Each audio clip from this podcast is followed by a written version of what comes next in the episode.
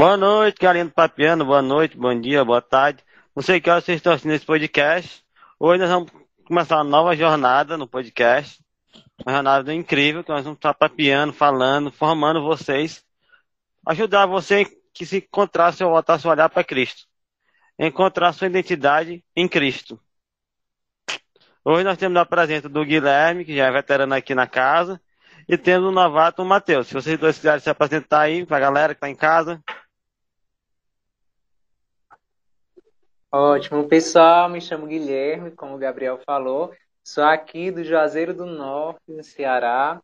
E é uma alegria estar com vocês aqui mais uma vez, nesse local tão belo, né? Para partilharmos, crescermos juntos. Sou consagrado da comunidade Filhos Amados do Céu, como comunidade de vida, né? Doei a minha vida inteiramente pelo reino. Vivenciei essa experiência missionária, né? Entregue pela missão. E vamos lá, de papiano, né? Legal. Deixa eu me apresentar também. Sou novo aqui, primeira vez, mas já muito bem recebido. Graças a Deus com carinho de vocês. Sou Matheus Maciel. É... Sou aqui do Rio de Janeiro, estado e cidade do Rio de Janeiro, do bairro Campo Grande, o maior bairro do Brasil, tá, pessoal? Mais populoso. É... Sou grato demais por onde eu estou e pelo ministério que, graças a Deus, Deus me chamou para estar exercendo. Né? Eu também tenho um chamado missionário. É... Tenho um sou um evangelista da parte de Deus, tenho um prazer danado em compartilhar o evangelho de Cristo com todos que eu posso. É, e tenho sido chamado de forma específica por Deus também para tratar do assunto da área da sexualidade. Tenho dado uma ênfase na questão da homoafetividade, da bissexualidade, da transexualidade e essas variantes do nosso tempo moderno hoje em dia, e de como podemos encontrar em Cristo resposta né, para todas essas questões modernas, essas questões de sexualidade e como o Gabriel colocou no início, né, do encontrar a identidade em Cristo Jesus.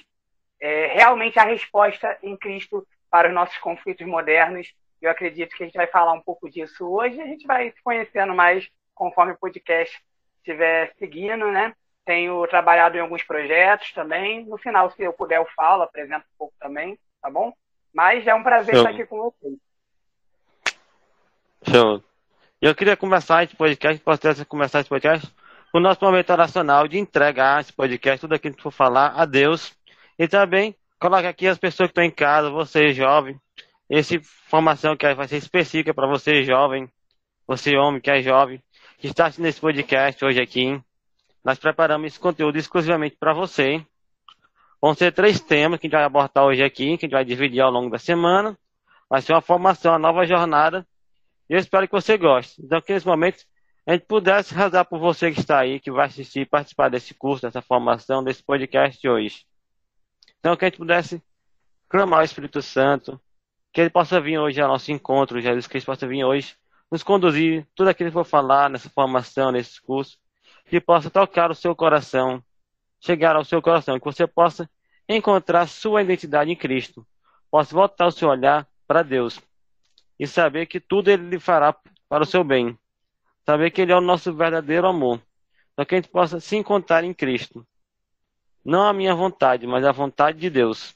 Fazer a vontade de Deus aqui na terra. Ó Espírito Santo de Deus, venha nos conduzir essa noite, no nosso falar, no nosso agir, no nosso pensar.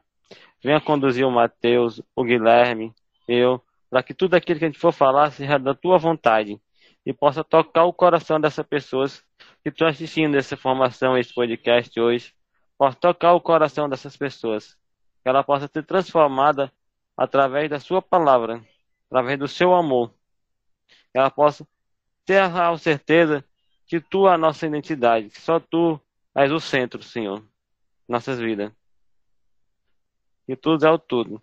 E conduzido aqui agora, por, nesse momento, por essa, que a gente possa ser conduzido nesse momento por essa música que a gente selecionou aqui para vocês. Guilherme, tá, tá ok, Guilherme?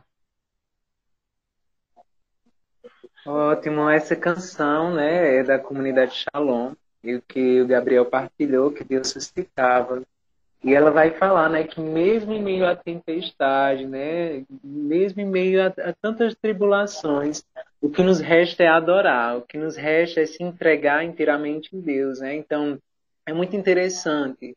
E eu te convido nesse momento a abrir o teu coração, né? Escutando essa canção e fazendo dela essa oração, essa elevação a Deus, entregando inteiramente a tua vida e deixando que Ele possa ir ao encontro do teu coração, dos teus sofrimentos, das tuas dores. Deixa que o Espírito Santo de Deus possa agir em você, agir com essa grande graça. Mesmo em meio à tempestade, nas grandes provas e tribulações, o que me resta é te amar. O que me resta é te adorar.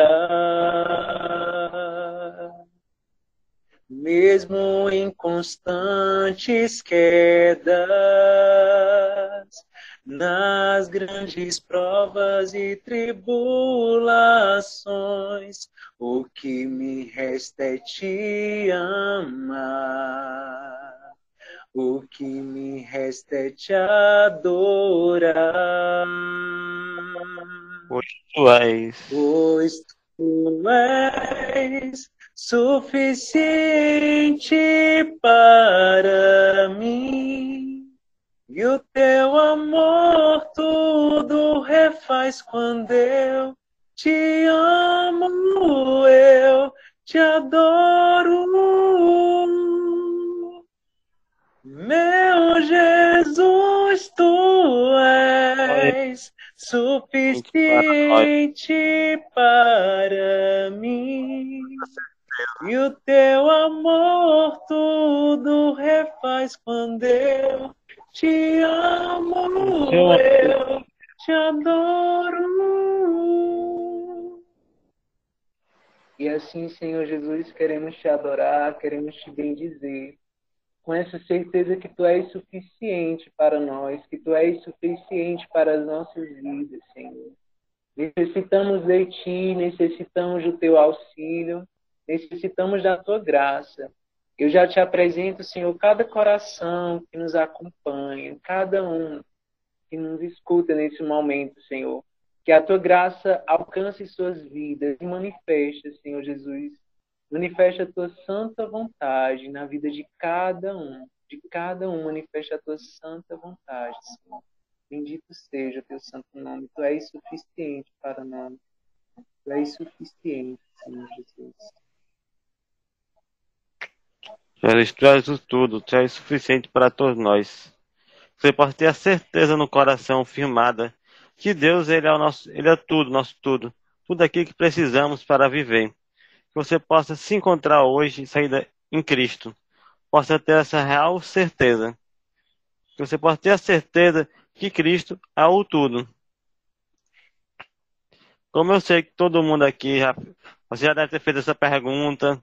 Você que está assistindo já deve ter se perguntado quem você é, quem eu sou, qual o propósito de Deus na minha vida, o que eu sou real, se eu, quem eu quero, você deve ter se perguntado isso alguma vez no momento da sua vida. Você deve ter se perguntado para Deus, principalmente, quem eu sou, quem Deus tu queres que eu seja. E que hoje nós podemos nos encontrar, ter essa ajuda, essa luz, que vai lhe ajudar a descobrir quem tu eres em Cristo. Eu queria falar assim, Mateus, se pudesse estar partilhando aí com a gente. Legal. É, realmente, né, Gabriel e Guilherme, e pessoal que estiver ouvindo a gente também, é, eu acho que é um conflito. Eu estava pensando nisso hoje, um pouquinho antes de vir para cá, realmente, né? Quando estava vindo, já pensando no podcast. Eu acho que a gente se encontra nisso, né? Nessa crise de, afinal, quem eu sou? Né? E a gente passa uma vida inteira, né? Realmente caçando. Eu estava ouvindo aquela música, pronto, lembrei porque eu estava pensando nisso é, não sei se vocês conhecem, I, Still Haven't Found What I'm Looking For, né? É, eu acho essa música muito interessante porque ela fala, né? Eu, eu fui, fiz muita coisa, eu, eu, eu subi montanhas, mas eu ainda não encontrei pelo que eu estou procurando. É, eu estava lendo um livro que a frase eu achei muito legal, né? Nós queremos, mas nós não sabemos o que queremos. Né? Estamos procurando alguma coisa. Estamos procurando sentido, Sim. estamos procurando propósito, estamos procurando significado. é, até mesmo a nossa identidade, que a gente às vezes acredita na falsa narrativa de que nós podemos dizer para nós mesmos quem nós somos, só que a gente sempre diz quem nós somos a partir de algo externo a nós, né? Então a gente sempre escolhe no fim das contas algo do mundo para dizer quem nós somos. E quando eu falo mundo aqui, eu não estou falando no sentido pejorativo que a gente usa de mundo, mas mundo que eu digo é a realidade ao nosso redor. A gente acaba escolhendo dinheiro para dizer quem nós somos, não é isso? É o quanto eu ganho, Sim. é o que eu visto, é o que eu assisto, com quem eu convivo, a casa onde eu moro. Então eu passo a pegar essas coisas com quem eu, eu sou casado, ou com quem eu namoro, ou o quanto poder eu tenho ou não tenho. Eu, eu uso essas, essas, esses parâmetros né, externos, essas referências externas, para dizer quem eu sou. No fim das contas, a pergunta é: será que existe né, um referente correto que possa dizer quem eu sou? Porque, pelo visto, eu não tenho essa resposta em mim mesmo. Eu estou procurando ela. Né? E graças a Deus aqui eu não preciso guardar, né? eu posso dar esse spoiler já, de que nós encontramos em Cristo essa resposta de quem nós somos. Nós encontramos em Deus. O motivo da gente estar constantemente procurando e muitas vezes não achando é porque a gente não está procurando no lugar certo. Mas se a gente soubesse que está em Deus, isso a gente encontraria, no fim das contas, o que nós estamos tanto procurando: propósito, significado, sentido e identidade. No fim das contas, estão todas em Deus, revelado em Cristo Jesus. Sim. Interessante, né? Que você, todo mundo, nós, em algum momento da vida, chegamos a fazer essa pergunta. Você que está assistindo aí, você, você faz essa pergunta: quem eu sou? Quem eu sou para Deus? Eu sou essa pessoa, eu sou pobre, humilde, eu sou essa pessoa que gasta, pessoa. Quem eu sou perante ao Deus, né? Todo mundo um dia, você está assistindo, já fez essa pergunta. Já se questionou a Deus. Mas a gente tem que saber que a gente vai, mas o que Deus quer que a gente seja, né? Também tem esse lado. Fazer a vontade de Deus. Guilherme, quer falar alguma coisa, Guilherme? Comentar? Isso mesmo, quando é, Mateus falava, né, essa busca incessante que o homem tem, o homem busca uma verdade e uma felicidade, né, então é algo que é incessante, em todos nós. Há essa busca, né, diariamente, por essa verdade, por essa felicidade que encontramos em Deus, mas que muitas vezes, quando não temos esse conhecimento, né, o mundo entra nos envolve e nos leva para bem distante, né, do que é verdade, do que é felicidade. E hoje o mundo vem pregando muitas falsas verdades, né, podemos se dizer assim, e falsas felicidades, nos apresentando como algo que preenche, mas que muitas vezes só macula, só fere, só deixa grandes marcas, né, que que leva um desafio cada vez mais na sua vida. Então, é, é agarrar-se em Deus, é buscar a Deus, porque é nele que encontramos essa felicidade, essa verdade que não cessamos de procurar. Isso mesmo. Então, Marta, vendo aqui, quem eu sou durante assim, a sexualidade? Quem eu sou? Quem Deus quer que eu seja? Legal. Um comentário ainda também, tanto respondendo essa pergunta, Gabriel, quanto também ainda fazendo um gancho com o que o Guilherme falou, eu acho legal como no fim das contas o texto nos revela, né, quando Deus cria, né, o homem e a mulher lá em Gênesis, ele cria o homem como imagem de Deus. Né, eu guardei um pouquinho nisso no sentido de, será que há uma referência externa? É muito legal que nós não somos imagem, né? Nós somos imagem de Deus. É, logo, existe um referencial. Já perceberam como criança é? É muito engraçado. Eu tenho é, uma sobrinha que é minha afilhada eu tenho mais duas afilhadas, um total de três afilhadas. E eu tenho sido, assim, maravilhado com acompanhar elas crescerem, ver como elas são imitadoras, sabe? Elas são uma imitação ambulante da realidade que as cerca, né? A gente fala muito de educação nesse sentido, né? E uma delas, Sim. a gente brinca com ela de, olha o uau, uau, e a gente fica assim, e ela tem meses, ela vai fazer um ano agora em janeiro, e ela imita a mãozinha fazendo assim, e o, o estalar com a língua. E eu fico, e eu, eu particularmente, gente, eu não sei lidar com essas coisas, eu realmente acho fantástico como Deus ele colocou isso no ser. Isso é do ser, ele é uma imagem ambulante. Ele está procurando fora dele o que imitar para ser igual. Tá entendendo? É claro que com o tempo ele vai se desenvolvendo, ele começa a ter os valores é, e tudo mais, ele começa a, a escolher os seus caminhos, né? Mas no início a criança é uma esponja ambulante. Por quê? Porque ela é imagem de Deus absorvendo completamente tudo. Tá entendendo? Por isso que é esse cuidado de ensinar a criança no caminho do Senhor, para que ela encontre literalmente o propósito, o sentido, o significado dela em Deus. Tá entendendo? Então, o que, que nós somos? Nós somos portadores da imagem de Deus. Para algo, talvez eu vou depois indicar o podcast para alguns amigos meus, os amigos meus ficam me zoando muito, né? Que quando alguém me pergunta quem eu sou, né, eu costumo responder que eu sou o filho de Deus. Né? Essa é a minha identidade. Eu vou chegar lá. Só que eu acho que as pessoas acham que essa é a resposta imediata, e na verdade não. A resposta imediata é: sou um portador da imagem de Deus. Só que existe uma história, né, gente, entre o Adão e a Eva que foram criados como portadores da imagem de Deus e caíram no pecado. O que, que significa esse cair no pecado? Eles escolheram não serem, não seguirem o que Deus ordenou. Não é isso? Lá em Gênesis 3. Eles Sim. escolhem fazer o que. Ó, Deus determinou assim: não coma daquela árvore. Quando Adão e Eva escolhem comer aquela árvore, eles tiram Deus do centro da referência da vida deles, não é isso? E eles se colocam Beleza, então é, eu vou fazer a minha vontade. Inclusive, essa é a tentação da serpente, né? É, vocês não vão morrer, não. Deus disse que vocês vão morrer, vocês não vão morrer. Deus está preocupado que o dia que vocês comerem do fruto, vocês vão ser iguais a Ele. Ou seja, a proposta aqui por trás da tentação da serpente é, no fim das contas, a possibilidade de vocês serem o centro referencial da vida de vocês. Ou seja, a mentira da serpente é vocês vão ser imagem de si mesmos. Só que a gente descobriu, né? Aqui, a gente já sabe o que Adão e Eva descobriram depois, né? Que a gente, na verdade, Sim. continua procurando até hoje ser Deus na nossa vida, a gente não encontrou.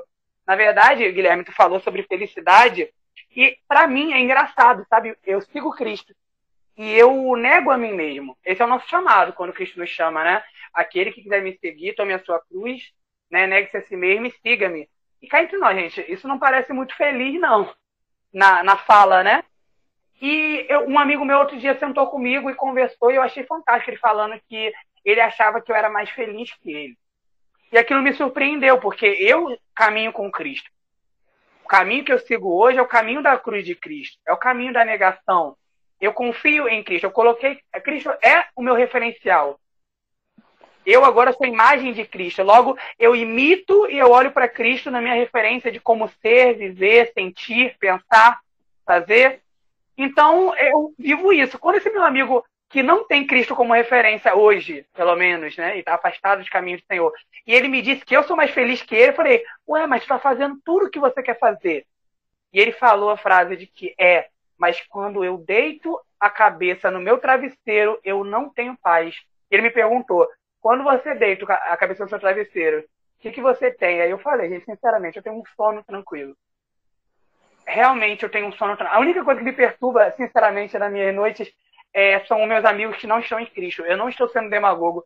Toda noite que eu deito, eu lembro de todos os meus amigos que eu estou evangelizando ou orando sempre por esse, inclusive esse meu amigo.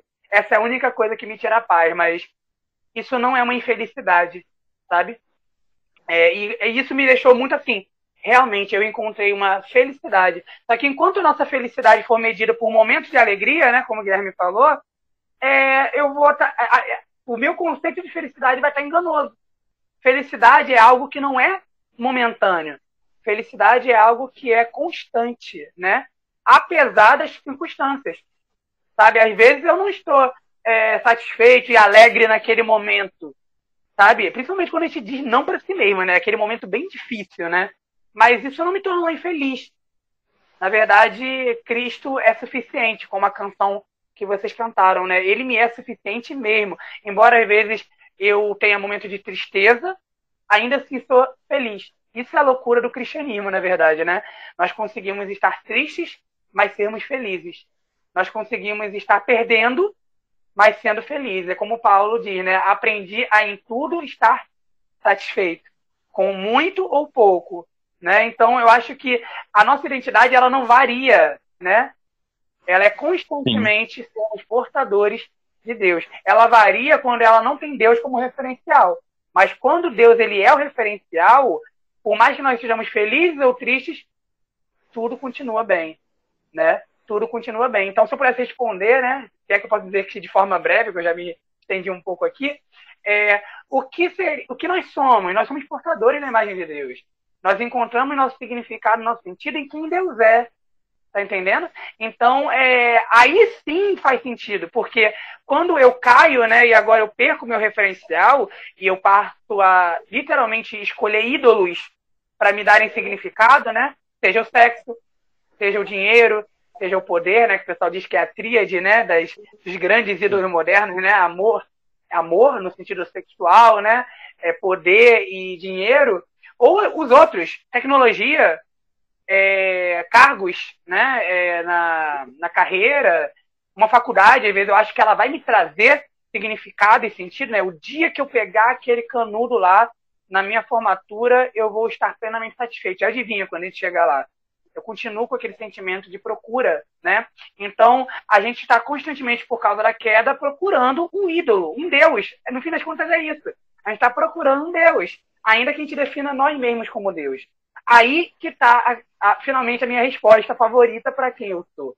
Jesus, o verdadeiro Filho de Deus, ele vem porque eu estou perdido. Eu não consigo encontrar mais Deus. Eu não consigo mais encontrar Deus. Na verdade, estou perdido em mim mesmo. Eu procurando me satisfazer, na verdade, estou me perdendo cada vez mais. Agora, quando Jesus vem, ele vive uma vida de filho de Deus. Ele cumpre todas as expectativas que Deus tinha para Israel, que Israel também não conseguiu cumprir como povo de Deus. Ele cumpre tudo aquilo que Adão deveria cumprir como representante da humanidade. E ele morre na cruz quando ele morre na cruz, ele, literalmente ele destrói os ídolos desse mundo, ele destrói as narrativas falsas que o mundo tem sobre mim, sabe? E me dá literalmente a narrativa verdadeira de Deus. Então, aquilo que era impossível por causa da queda, agora me é dado de graça em Cristo Jesus, uma nova identidade, a identidade que ele conquistou para mim.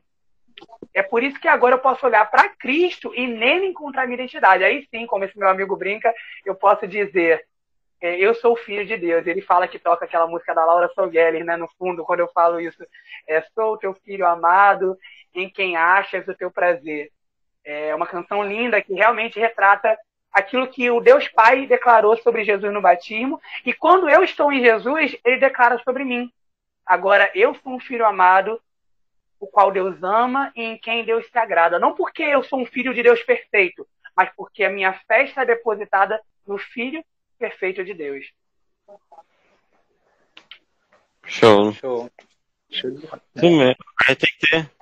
Aí tem que entender que colocar Deus como nossa referência, nosso ponto de referência. A gente é filho amado de, por Ele e que Deus nos criou de sua imagem e semelhança.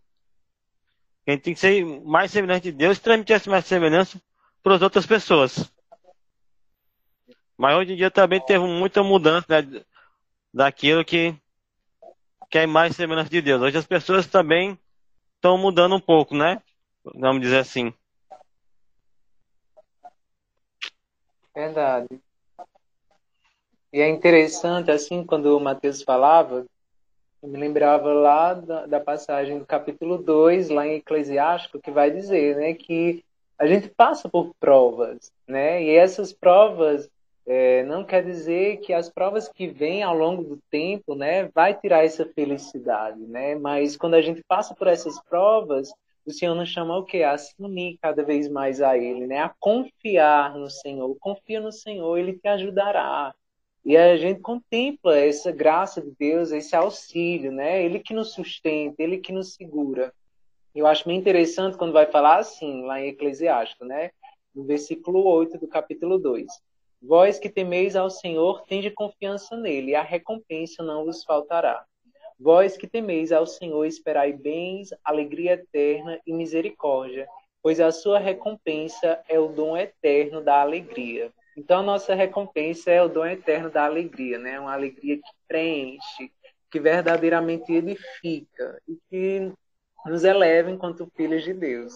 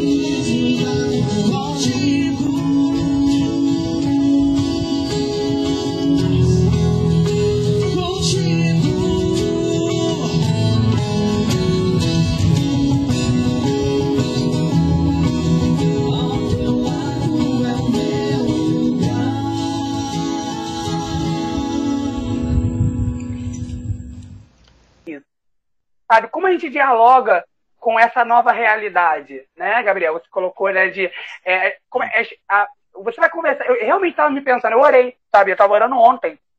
É, ontem não foi, é, não foi não. Foi, é, ontem eu orei pelo Pablo Vittar. Aí, e na minha oração eu falei como eu queria conversar com o Pablo Vittar para realmente compreender como ele pensa de si mesmo, como ele se define. Nisso aqui que a gente está falando, né? Quem é a referência do Pablo, da Pablo? Por que, que ele se, se apresenta como a Pablo? Sabe, eu queria realmente ouvir e conversar literalmente e realmente comunicar a ele como eu vejo a minha realidade, por exemplo. Porque eu acredito que realmente eu orei a Deus falei, eu não me acho diferente do Pablo Vittar. Não me acho diferente no sentido de que eu também tenho meus sentimentos, eu também tenho minhas atitudes, e elas dizem algo a meu respeito. Só que o quanto eu acredito nisso, e o quanto eu me deixo definir por isso. Vocês estão me entendendo? Porque eu achei Sim. muito legal a iniciativa de vocês, porque eu acho essencial ter algo como esse podcast, como canais no YouTube, como realmente ministérios é, iniciativas no campo das igrejas, de falar sobre uma realidade. Existem pessoas, homens e mulheres, que estão sentindo algo muito forte dentro deles, homens que sentem fortemente atração por outros homens, mulheres que sentem fortemente atrações por outras mulheres, homens que se olham e não se identificam com o seu sexo, mulheres que se olham e não se identificam com, esse, com seu sexo. E como lidar com isso na realidade de que elas também olham para Jesus, elas veem o chamado de Jesus, mas parece que o chamado de Jesus é incompatível com os sentimentos e as percepções, auto-percepções delas. Gente, é isso que eu acho que é o ponto aqui. Tem pessoas da comunidade de vocês que às vezes sentem coisas assim e não conseguem falar. Por vergonha, por medo, sabe? Por insegurança. E aqui é o momento onde nós estamos é, dentro de uma narrativa que eu já falei, onde, gente, é super é, comum a gente viver essa realidade hoje de não de sentir coisas que não deveríamos sentir, de fazer coisas que não deveríamos fazer, porque hoje nós estamos diante da queda. É, nós somos portadores, sim, da imagem de Deus, mas essa imagem ela está borrada em nós. Porque hoje em dia a gente não consegue mais ter uma comunhão plena com Deus longe de Jesus, tá, gente? Então, a, a grande questão do desafio é: meu coração pecador me puxa para diversas narrativas, diversos ídolos que tentam me convencer de quem eu sou, e o Deus vivo e verdadeiro, na pessoa de Cristo, dizendo: vem comigo, confia em mim, que eu te direi quem você é. Mas, gente, cá entre nós, é muito difícil confiar em Deus. A gente tem medo. Desde o Éden, desde que Adão e Eva caíram, a gente tem medo de confiar em Deus. Né? Deus ele diz que ele sabe quem nós, nós somos porque ele nos criou. Se tem alguém que sabe quem nós somos, é Deus. Só que a gente tem medo. A gente tem tanto medo de confiar em alguém, e Deus entra nesse alguém também, que a gente prefere confiar em nós mesmos. E esse é o grande problema da gente, no fim das contas. Porque a gente, preferindo confiar em nós mesmos, a gente começa a acreditar em mentiras mesmo. Tá entendendo? Então, eu tô falando muito aqui, Sim. vou deixar você falar um pouco também, depois eu continuo falando. Show. O que, que vocês acham disso? Sim, é muito interessante. Essa também é uma abordagem. Que referência você tem de Deus? Muitas vezes, você que está assistindo esse podcast tem a referência de Deus. Mas muitas vezes você tem. Você coloca outros ídolos como referência. Aquela está, não, você vai seguir a Deus, você vai estar negando a si mesmo. Não, você tem que ser feliz, ser feliz, fazendo como eu sou. Né? A falsa felicidade. Às vezes Verdade, a felicidade. acho bem interessante. Perdão, Guilherme, pode falar. Acho bem interessante, Matheus, o que você falava, porque quando se trata de falar desses sentimentos, né, que muitas vezes está dentro de nós, existe muitos tabus, né, muito medo, muita muita insegurança de com quem eu partilho, com quem eu falo. E principalmente no universo masculino, né? O homem ele não se abre tanto como a mulher. E hoje a gente vê que na sociedade em que vivemos, as famílias cada vez mais vêm tendo essa fragilidade, né, de não saber direcionar, de não saber encaminhar os seus filhos, né, direcionar bem. Então, quando eu não sou formado pelos meus pais, em casa, o mundo ele vai me ensinando de qualquer forma, né? E eu acho muito interessante tocar nesses assuntos, né, como você falava, Matheus, porque vai dando luz para aqueles que passam por dificuldades e acham que, ah, eu passo por isso, então uma forma de reagir, de chamar atenção, é me expressando dessa forma. Né? E, assim, é interessante entender que cada um de nós temos algo que Deus quer se utilizar e fazer através da nossa vida, né? Cada um de nós temos um chamado especial. Ah, e não é porque eu sou da igreja, e assim, falando, é bem interessante a gente tocar nesse assunto, que a igreja, ela não ela não mata ou afasta, distante de mim, né? Você é impuro, não. É, é, até porque a postura de Cristo não foi essa. A postura de Cristo ele veio para estar perto. Né? Ele veio para tocar naqueles que estavam feridos. O médico vem para curar as feridas daquele que está ferido. E hoje em si a nossa sociedade se encontra muito ferida, né? Marcas que vêm ao longo da história. Então, o hoje de muitas pessoas é um reflexo de um ontem, né? De algo que aconteceu no seu passado, algo que foi mal resolvido, uma falta de referência, uma, uma falta de amor, né? Porque o ser humano em si ele busca incessantemente esse amor, esse desejo de ser amado. Né? Então, quando, é, principalmente na infância, você não tem essa referência de amor dos seus pais, você vai crescendo nessa busca incessante, né, de ser amado, é, essa carência que existe dentro, que vai buscando e vai se ferindo cada vez mais nos relacionamentos, mas entender que Deus tem algo especial para a sua vida, né? Que Deus tem coisa grande e que quanto mais você abrir o coração, mais você vai enxergar aquilo que Deus quer fazer através da sua vida. Amém. Poxa, Guilherme, tu falou tanta coisa legal que é até difícil escolher o que comentar. Mas é, eu acho muito legal essa tua fala de como a gente, é, às vezes, não encontra amor né, na família e a gente continua procurando. Isso é verdade, porque a gente foi criado em amor para amar. Primeiro, porque Deus é amor. Quando Ele nos cria, Ele nos cria em amor e Ele nos cria com o propósito de amar. Então, a, a nossa busca constantemente é de receber a aprovação, né? É, a criança tem isso, né? De, ela quer ser vista, pelo pai, ela quer mostrar para o pai e para a mãe o que ela faz, ela quer que o pai e a mãe vejam o desenho que ela fez e diga que bonito, filho, né? E é muito profundo ver como o pai dá isso para Jesus ali no batismo. Né? Tu és o meu filho amado em quem eu me agrado. Parece que isso é a aprovação do pai, literalmente, sobre o filho, e que ela vai me ser dada de presente. Né? Então, a grande questão é que a gente está buscando realmente é, o amor né, o amor, e a gente acha que a gente vai encontrar isso em relações passageiras, é, humanas, embora haja um aspecto humano sim desse amor, é, a nossa busca essencialmente é pelo amor divino. Só ele pode saciar todas as lacunas do nosso ser. E aí transborda no amor ao próximo. É, por isso que essa narrativa ela é muito interessante, porque a gente sempre vai para esse campo. Né? Quando a gente vê é, toda a nova ideia da identidade de gênero, né? É, foi muito legal também que você falou, Guilherme, que você falou sobre a igreja, ela não é um lugar realmente que exclui a, a, é a pessoa que ela tem crise. Na verdade, a igreja ela é a, é a união das pessoas em crise que resolvem suas crises em Cristo Jesus. É porque a gente está tratando no podcast aqui sobre questões da sexualidade. Mas tem inúmeros casos aqui que a gente poderia falar é, de mentira, de hipocrisia, de falsidade, de ganância. Mas hoje estamos falando sobre sexualidade. Mas no patamar da prateleira dos pecados são todos iguais.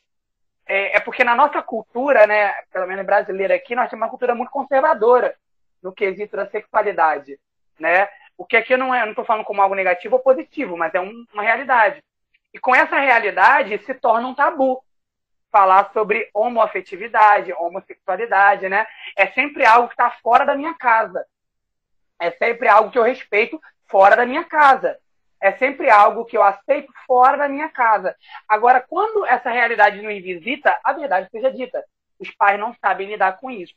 Eu, quando vim do mundo, eu lembro que não era fácil, nem na cultura, na verdade, não era, eu costumo brincar com todo mundo, não era bonito você é, se assumir homossexual. Era, era uma coisa assim, custosa pra caramba no que, no que diz respeito à sua fama. Mas eu fiquei assustado, porque eu tenho 11 anos de caminhada cristã e nesses 11 anos, para mim, mudou completamente. Completamente. Nesses 11 anos, quem tinha uma vida é, homoafetiva ou biafetiva, né, fazia ou era assumido, mas tinha toda uma, uma um separatismo ainda, né? É, ou a pessoa vivia isso escondido, né? E não falava para ninguém. Então, nesses últimos 11 anos, vir, houve uma, um, uma, um crescimento muito grande popular do orgulho gay, do orgulho da, da autoexpressão e da identidade sexual, né? E percebam que eu estou usando isso aqui como uma identidade que ela está reduzida à sua expressão sexual. Ou seja, você é o que você é, faz sexualmente. E eu quero já é, alfinetar aqui dizendo que isso é muito pouco. Nós não somos só o que nós fazemos sexualmente. A nossa sexualidade é um aspecto do todo que nós somos. Mas na narrativa da identidade sexual, é, você é a, o seu sentimento sexual, você é a sua expressão sexual. Isso é o que você é. Tá entendendo? É por isso que é, nesses últimos 11 anos eu vivi todo o meu conflito sexual extremamente para mim eu não tive nunca o sentimento seguro de me abrir sobre isso, mas eu tinha, nesses 11 anos, um amigo ou uma amiga, realmente, que eu podia contar, conversar, mas vou ser bem sincero com vocês, por mais que eu pudesse compartilhar, respostas eram poucas, tá entendendo, da parte deles, mas mesmo sem respostas, Cristo sempre foi a resposta. Olha que doido, né? Eu não tive uma resposta teórica, mas eu tive uma resposta pessoal. A pessoa de Cristo era a resposta para mim. Tá entendendo? Então eu conseguia me satisfazer nele.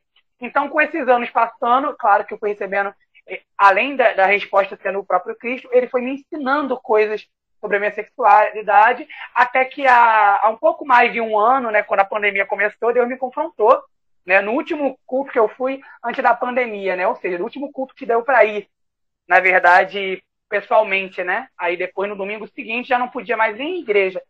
E Deus ele falou exatamente sobre isso que tu falou, Guilherme, de cura, né? Ele é um médico, ele falou assim: é, eu quero que das tuas feridas saia poder para curar. E, e, foi legal quando Deus falou isso comigo, por causa de uma música que eu gosto muito, que é a música do Rodolfo Abrantes, né? Até que a casa esteja cheia, que das minhas feridas saia poder para curar. Então, quando Deus falou isso comigo, eu sabia do que ele estava falando, né? No sentido de que a minha ferida era na área da sexualidade. De toda a minha crise sexual, do que eu vivi sexualmente as escondidas, meus pais, minha família nunca souberam, muitas pessoas próximas de mim nunca souberam, mas muitas pessoas souberam também, né? Então eu vivi sempre essa pressão das pessoas, é, até questionando de, ah, é fogo de palha. Ele está na igreja um tempo, mas ele não vai conseguir ficar muito tempo, porque não é isso que ele é. Né? Essa narrativa do ele é, identidade, isso não é o que ele é. Né? Ou seja, o que, que eu sou? Eu sou meu desejo sexual. Eu sou o que eu faço sexualmente. Né? E graças a Deus eu posso dizer que não, eu não sou isso, tá entendendo? Eu sou o que Deus diz que eu sou. Eu descobri isso na minha caminhada com Cristo, sabe? E aí Deus me chamou, né? Eu quero que você fale abertamente disso. Foi quando eu comecei a falar sobre sexualidade na internet e também foi onde comecei a trazer o meu conflito sexual para a família, que ele também exigiu isso de mim. Você também vai falar isso com seu, sua mãe, seu pai, sua irmã, e eu até quero compartilhar que isso ainda é um processo, eu não consegui compartilhar com todos eles, é difícil, gente. Em casa é muito difícil. É difícil. É difícil. Então, com a minha mãe eu falei, e eu digo mesmo, ela não soube lidar com isso. Graças a Deus ela não precisou. Porque Deus lidou com isso. Tá entendendo? Deus lidou com isso na minha história. E hoje eu falo abertamente sobre isso no Instagram, não é segredo para ninguém mais, não ligo mesmo, falo tranquilão. Em casa é difícil, mas fora de casa é bem tranquilo, eu não ligo mesmo, porque não é minha identidade. Tá vendo? Não é meu, e não é o que eu sou. Eu falo isso com os meus amigos hoje, né? Eu não sou o que eu sinto. Se eu sinto atração por outro homem, isso não me define. Tá entendendo? Até porque, gente, cá nós, a gente quer matar alguém. Isso não me define como também um assassino. Eu não sou isso. Já viram quando a gente fala? Ah, ele é um abusado sexualmente. Não, gente. Essa não é a identidade dele. Já perceberam? Quando a gente fala que alguém é abusado sexualmente, é, como definição, parece que a pessoa que abusou a outra definiu ela. Agora aquela pessoa é aquilo e não é, sabe? Ela continua sendo portadora da imagem de Deus, independente do que fizeram a ela. Ela continua é, tendo em Cristo é, a declaração de Deus de que ela é filha de Deus. Tá entendendo? Ela não é o abuso dela, ela não é a mentira dela, ela não é o adultério dela, sabe? Ela não é o que as pessoas dizem dela. Vocês já viram isso? Desculpem a linguagem, né? Como eu sou chamado para falar sobre isso, acaba que algumas linguagens minhas são um pouco mais pesadas, mas ela não é a, a filha da prostituta. Já perceberam isso? No fim das contas, é, é, ela ser filha de uma prostituta é o que define ela. Ou ela é a prostituta, ou seja, a vida sexual dela imoral define quem ela é. Não é, sabe? É isso que eu tô falando. Quando a gente fala das pessoas assim, olha lá a gorda, olha lá a feia. A gente começa a definir as pessoas por coisas que elas não são, sabe? E é tão profundo quando eu chego e digo, não, aquela pessoa não é a gorda, não é a magrela. Aquela pessoa é imagem de Deus, como o Gabriel falou. Imagem e semelhança de Deus. E isso muda tudo, gente, na minha forma de me relacionar com as pessoas, na minha forma de viver o que eu sou, né? Que foi o tema que o Gabriel falou. É, vivendo o que eu sou. Como é que eu vivo o que eu sou? Quando eu encontro em Cristo a revelação da minha identidade perdida. Sabe? Isso muda completamente, porque negar a mim mesmo agora, por exemplo, eu tenho um desejo sexual, até hoje, tá, gente? Eu falo isso porque tem pessoas que Deus, ele realmente, ele, ele tira o desejo sexual homoafetivo, biafetivo. Isso acontece, tá? Mas eu acredito que não é uma promessa. Tá entendendo? Eu acho que a gente pode até pedir para Deus fazer isso, mas eu acredito que não é uma regra. Pessoas que Deus chama, como digamos ele chama é, o Pablo Vittar, talvez o Pablo Vittar continue tendo atração por homens. Mas isso não define quem ele é. Isso não define quem eu sou. Sabe? Porque eu posso caminhar em Jesus sentindo atração pelo mesmo sexo e eu não responder a esse meu desejo. Ou seja, negar a mim mesmo. Da mesma forma que um homem, ele vai casar e vai continuar tendo desejo por outras mulheres. O que, que ele vai precisar fazer? Negar a si mesmo. É a mesma coisa. Acho que eu falei muito de novo, né? O que vocês acham disso? Bem maior que o nosso medo, infinitamente mais do que qualquer dúvida. Seja nos altos mares tenebrosos da vida, a nossa fé, no farol que nós não enxergamos, mas que pode nos guiar de volta à terra firme. Sempre.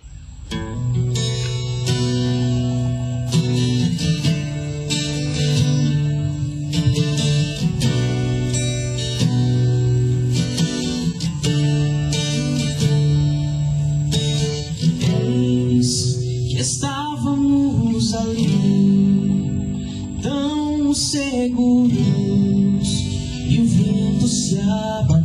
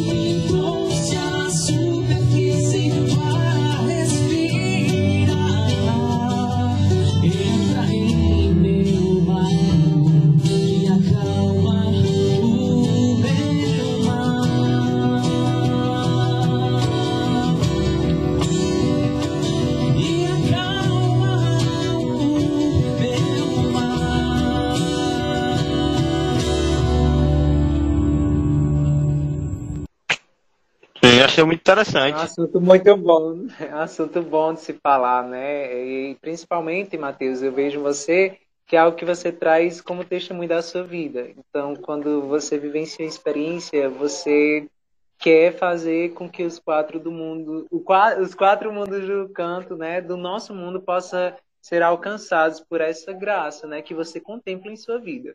Mas é muito interessante, como você falava, e, é algo que é muito delicado, porque é, muitas vezes, até mesmo os, em nosso meio, né, enquanto católicos, protestantes, cristãos, vamos dizer assim, muitas pessoas não, não entendem essa postura de Cristo, né, que Cristo é exemplo de respeito, de compaixão, né, então quando é, eu vejo um irmão que tem essas dificuldades, eu tenho que ter essa postura de Cristo, de compaixão, de respeito, de delicadeza, né? E muitas vezes até mesmo os pais, como você falava, não têm essa postura. Então, em vez dos pais, assim, não que o pai e a mãe têm que aceitar. Eu, nós não temos que aceitar, mas temos que respeitar. Então, se teu filho passa por essa dificuldade, você botando ele para fora de casa, você vai expor ele a um mundo que vai devorar. Você vai expor ele a se ferir cada vez mais e a adentrar cada vez mais naquele conflito e naquela dúvida que ele vem passando. Então é interessante a gente entender que nós, enquanto cristãos, somos chamados a imitar Cristo, até essa postura de Cristo, de compaixão, de amor, de estar próximo, de tentar ajudar, né? Que muitas vezes nós que somos da igreja é, acha que somente é colocar as mãos, deixa eu rezar para você que vai sair. Não, não é assim, não é assim que funciona. São grandes conflitos, são grandes é, questionamentos, né? Que a pessoa passa e que precisa de amigos que leve a Deus, que leve a entender esse chamado que Deus tem para cada um de nós. Então, é muito interessante porque a igreja ela vai nos orientar. O catecismo da igreja é muito rico e quando a gente vai adentrando, vendo a igreja, a, a, o catecismo da igreja vai falar sobre essas realidades, é interessante que no catecismo fala assim, né? Estas pessoas são chamadas a realizar a vontade de Deus em suas vidas. E se forem cristãs, a unir ao sacrifício da cruz do Senhor. Né? As dificuldades que vão surgir ao longo do tempo, você é chamado a unir a cruz de Cristo. E a essas pessoas, né, elas são chamadas à castidade, que é uma virtude que é dada por Deus, aqueles que se esforçam por merecer. E por essas virtudes, né, domínio, educação, da liberdade interior, às vezes pelo apoio de amizades, amizades em Deus, amizades desinteressadas, né, com segundas intenções, pela oração, pela graça dos sacramentos, podemos alcançar essa graça, né? Podemos se aproximar cada vez mais e assim aperfeiçoar né, nesse caminho de perfeição que Deus tem para cada um de nós. Então, por meio da amizade, da liberdade, do domínio de si, né, da conformidade com a vontade de Deus, você vai adquirindo essa graça e a virtude da perfeição cristã que somos chamados a viver. Então, se você é, passa por essas dificuldades, busca verdadeiras pessoas, amigos em Deus que possam te ajudar não fica sofrendo só, não, ou não vai buscar auxílio no mundo, né? Porque o mundo ele vai ferir cada vez mais. Eu acho interessante quando se trata, Mateus, do, dos mandamentos, né? Onde eu falava até isso no podcast passado que eu, me chamou muita atenção é, o início dos mandamentos quando o Senhor diz: ouve Israel, ouve Guilherme, ouve Mateus, ouve Gabriel, ouve Maria, você que está aí nos ouvindo, ouve. Amarás o Senhor teu Deus de todo o coração, com toda a tua força, com toda a tua alma. E amarás o teu próximo como a ti mesmo. E isso é muito forte, amarás o teu próximo como a ti mesmo. Porque muitas vezes nessas relações que você vai tendo, você vai usando do outro, vai ferindo o outro, sem ver que ele é uma, uma obra preciosa das mãos de Deus.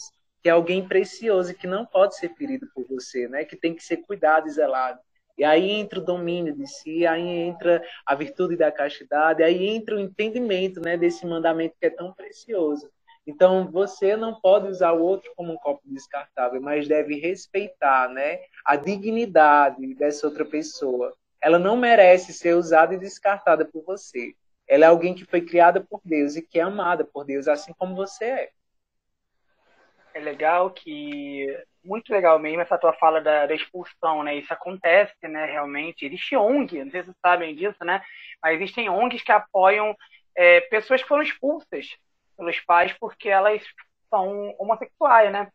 Então, isso é muito legal porque a gente não olha para a perspectiva geral, né? Tem uma fala que eu gosto muito, ela aparece no Demolidor, não sei se vocês sabem, né, mas o Demolidor, ele é, é um personagem católico, né, na obra, e ele, católico mesmo, né, fervoroso, ele frequenta a igreja durante a série, o padre aconselha ele durante a série, um spoiler aí para quem assiste a série Demolidor, mas a mãe dele é uma freira, né, no final da série ele é descoberto, e a mãe dele fala algo muito legal, que a vida é como um tapete, né, o tapete é muito bonito, mas por trás o tapete não faz sentido nenhum, porque ele, é tecido ao avesso, né, e por trás é só um monte de cores, assim, aparentemente sem sentido.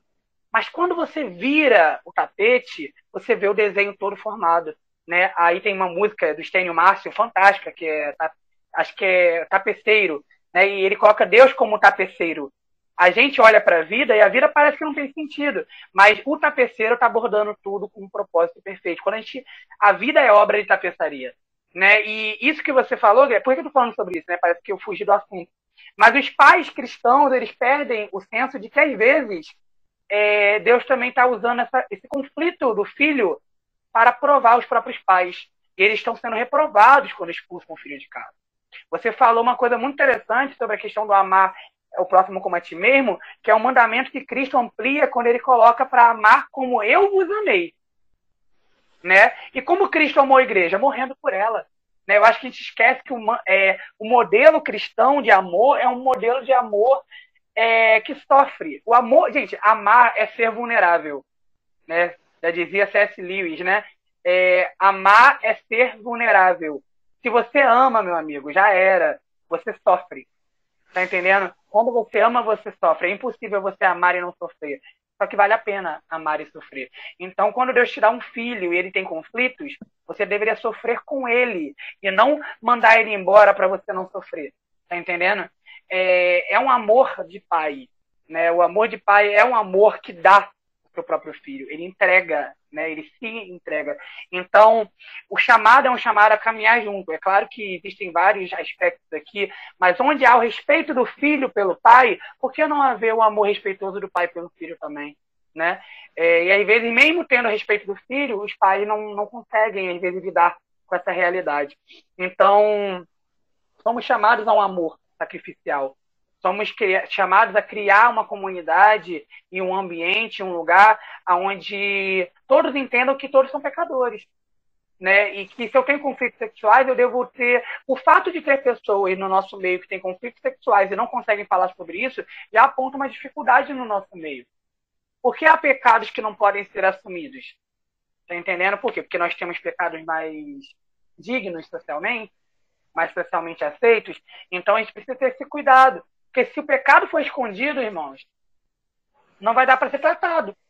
Tá entendendo? E se não for tratado, pessoas não vão ser perdoadas. Se pessoas não forem perdoadas, em algum momento elas vão revelar um distanciamento de Deus.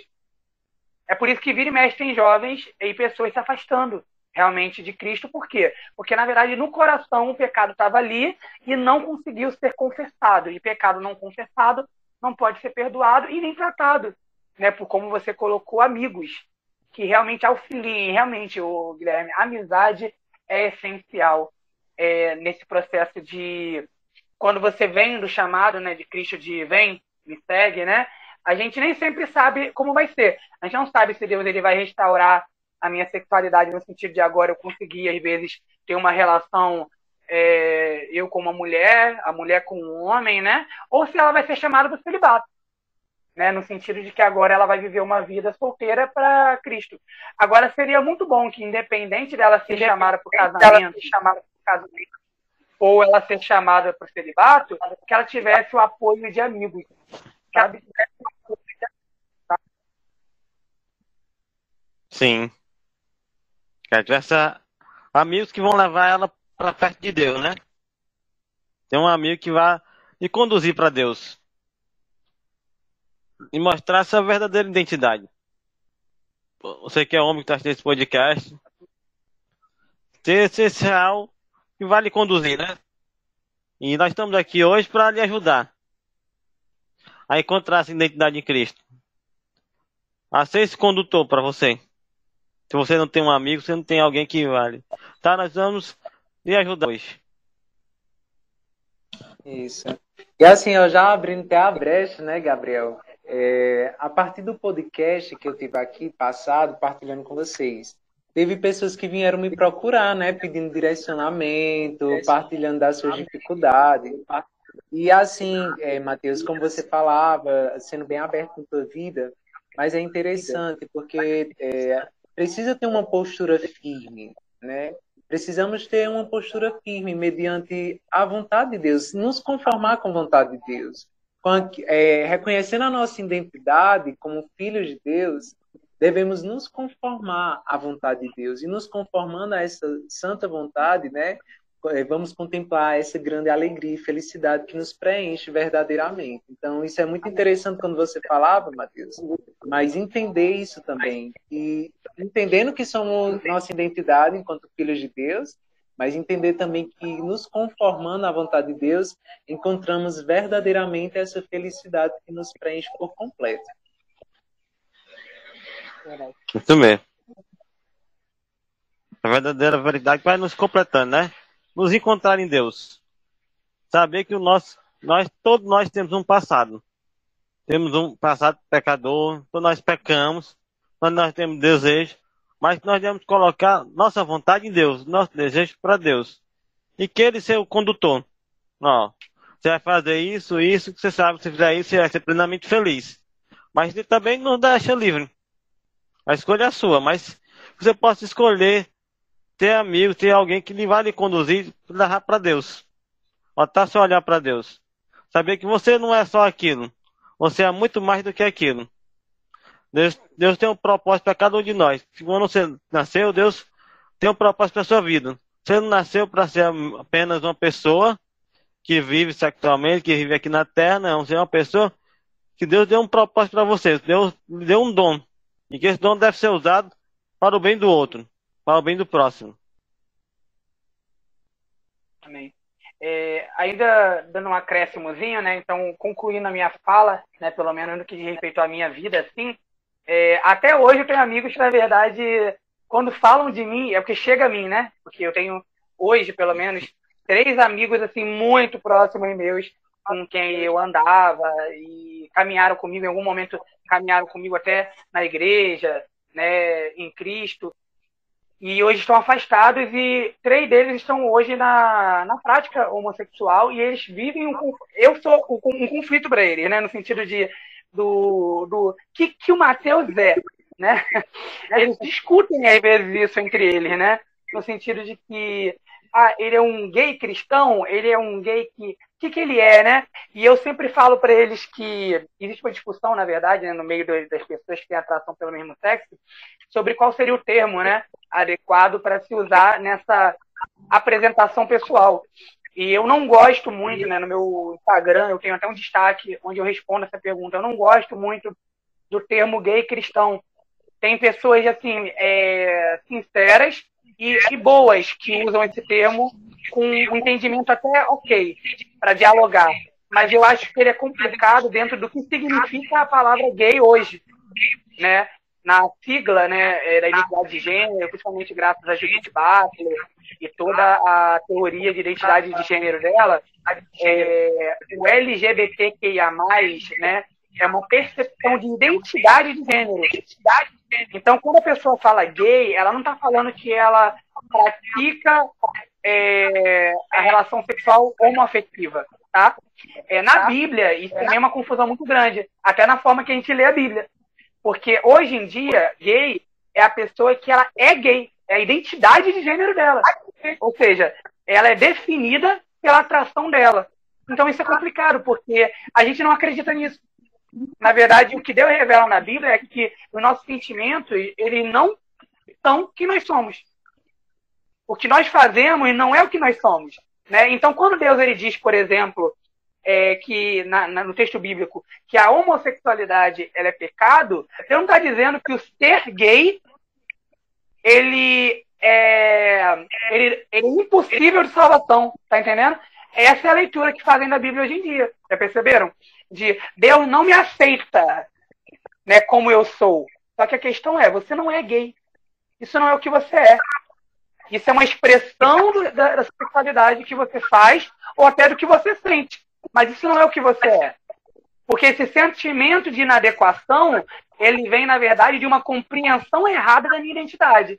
Que vem muito por causa dessa, dessa teoria de que eu sou o que eu sinto, eu sou o que eu faço, entendeu?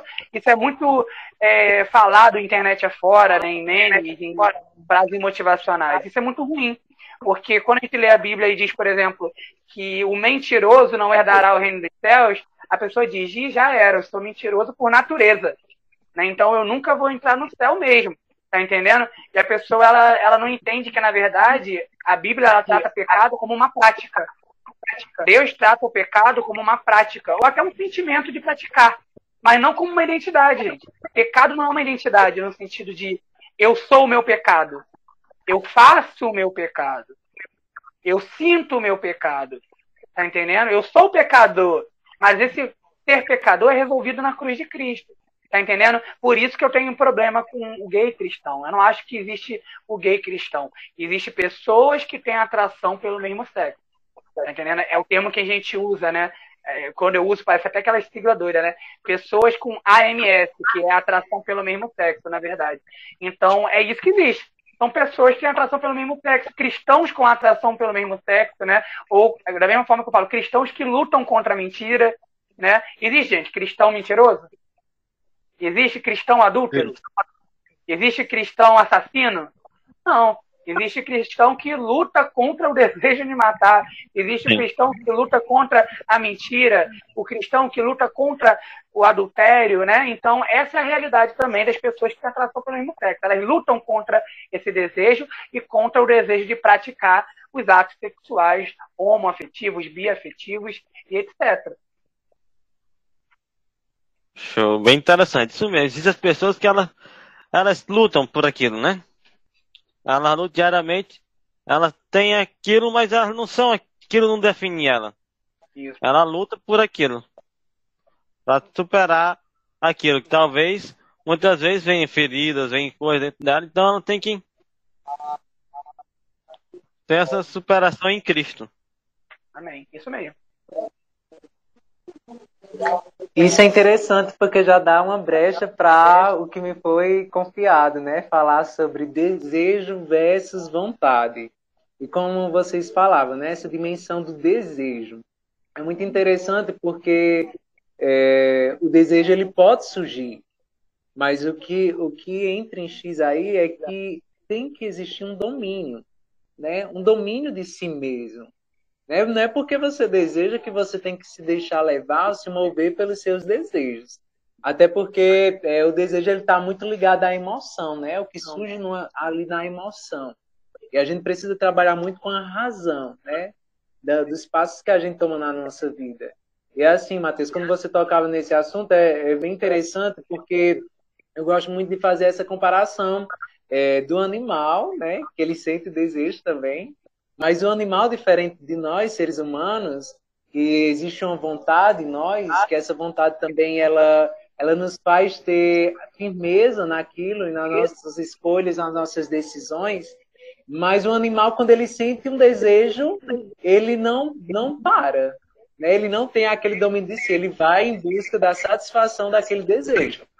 Diferente de nós, né? É, diferente de nós, seres humanos, que, que já entra aí a razão, né? O domínio de si, aquela vontade, né? a vontade de para onde seguir. Se eu sigo firme para cá, ou se eu, sigo, ou se eu me deixo levar. Então, precisamos entender isso, né? Que é, essas virtudes que vai nos, nos fazendo crescer cada dia mais, né? O homem virtuoso, ele vai crescendo cada dia mais. E quando você vai trabalhando as virtudes em si, você vai é, crescendo na questão do autodomínio. Se você tem dificuldade nessa área, você precisa trabalhar muito o conhecimento si mesmo, você precisa se conhecer.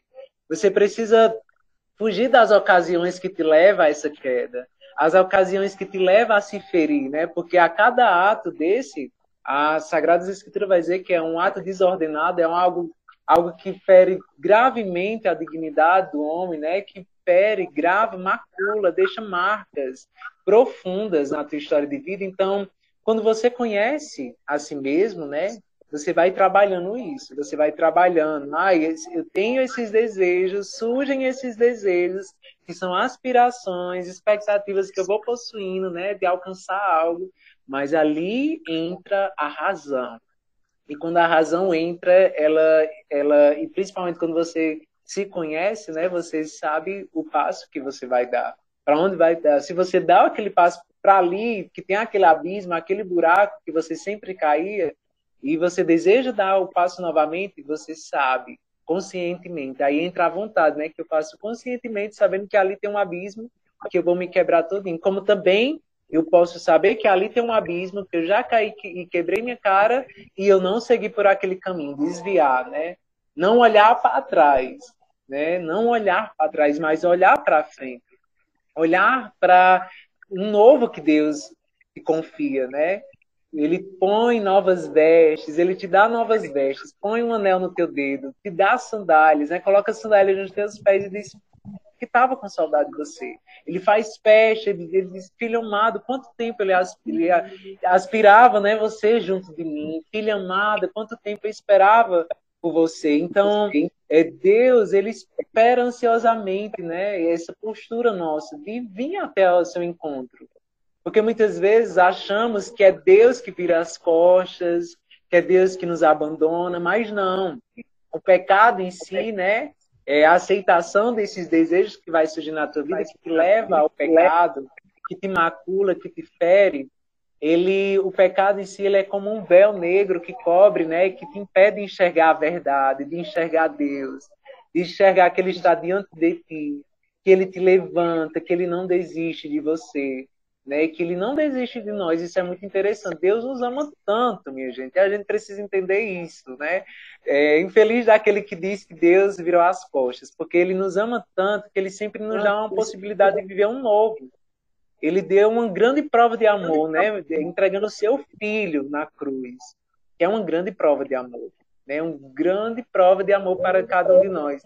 Em Cristo crucificado, é, verdadeiramente apaixonado por cada um de nós, né? Um Deus que nos amou tanto que foi até a cruz. Isso é interessante. Quando a gente entende que não somos aqueles movidos somente pela emoção. Ah, já é emoção e eu faço que a emoção vem. Ai, surgiu um desejo de fazer isso, então eu não posso reprimir, eu tenho que fazer, né? Como muitos vão dizer, não reprima, não guarde, se dê vontade de fazer isso, faça, e não é por aí. Né? Existem as virtudes, né? a temperança, é, a fortaleza, que vai te firmando em Deus, que vai te firmando na verdade. Né? Então, vai buscando é, é, crescer nas virtudes, porque a, a, a, a partir do momento que a gente busca as virtudes, a gente vai evoluindo. Mas quando vamos nos deixando levar pelos desejos, a gente vai adentrando nos vícios, né? Os vícios que vão surgindo. O vício ele vai sendo adquirido a cada dia, assim como a virtude também. Quando ela é trabalhada, ela vai crescendo a cada dia e vamos nos tornando homens virtuosos em Deus, mulheres virtuosas em Deus. E isso é interessante de entender. Muito legal o que você falou, Guilherme, sobre a questão do amor de Deus, que eu acho que mais que interessante, isso é lindo de se compreender e digno de ser falado de novo. Em que sentido? Ele realmente nos ama e nos chama para junto dele. A tua, a tua citação fazendo referência ao filho pródigo é linda, porque realmente é exatamente ele chamando. E o que eu acho legal é que em nenhum momento da escritura Deus ele faz assim: resolve teus problemas e vem. Não, ele fala muito assim: vem com os teus problemas que eu resolvo.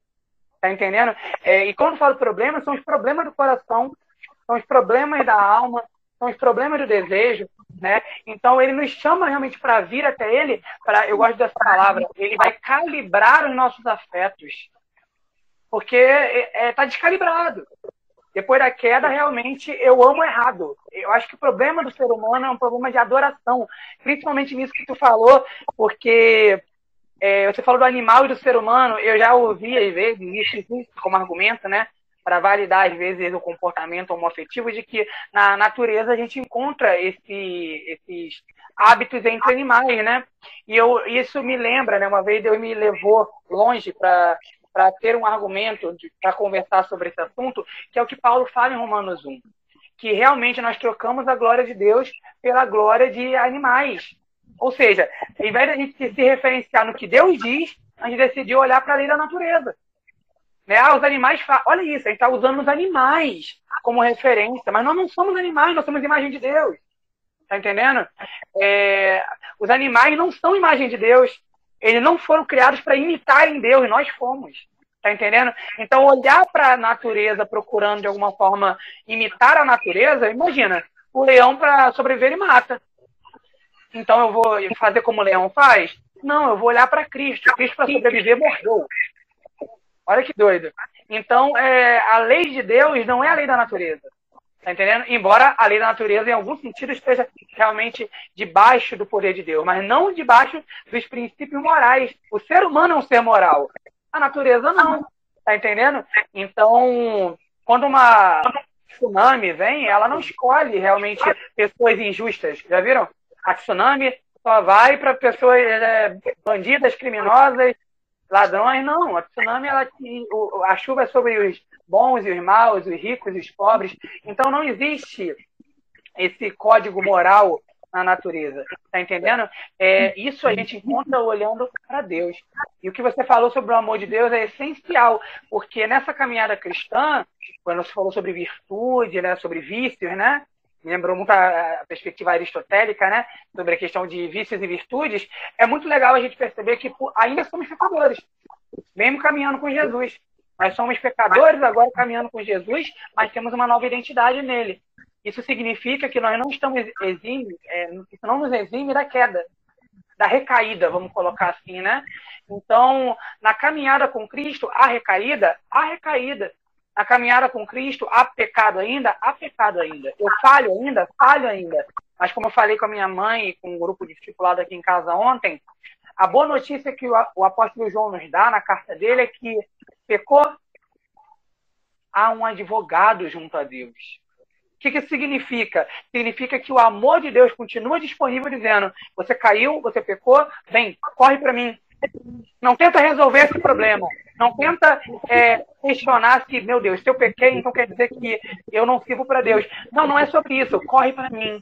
Nos teus momentos de fraqueza, nos teus momentos de pecado, nos teus momentos de falha, corre para Jesus.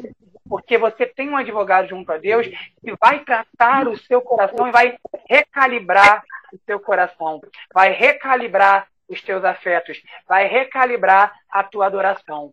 Tá entendendo? Isso, para mim, hoje em dia, é o segredo da minha caminhada e também é a minha maior dificuldade. A minha maior dificuldade com Deus hoje é compreender realmente o quão amado eu sou. Pode parecer engraçado isso.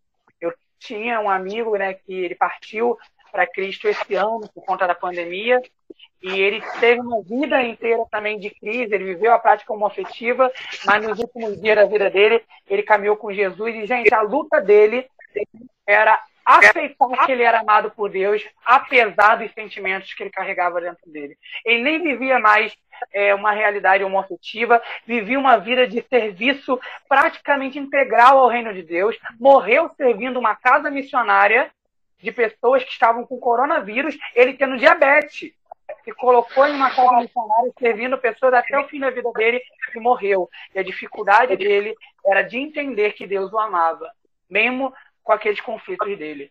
Eu acho que eu tenho um pouco dessa dificuldade de quando eu peco, de quando eu penso, de quando eu sinto, de quando eu faço.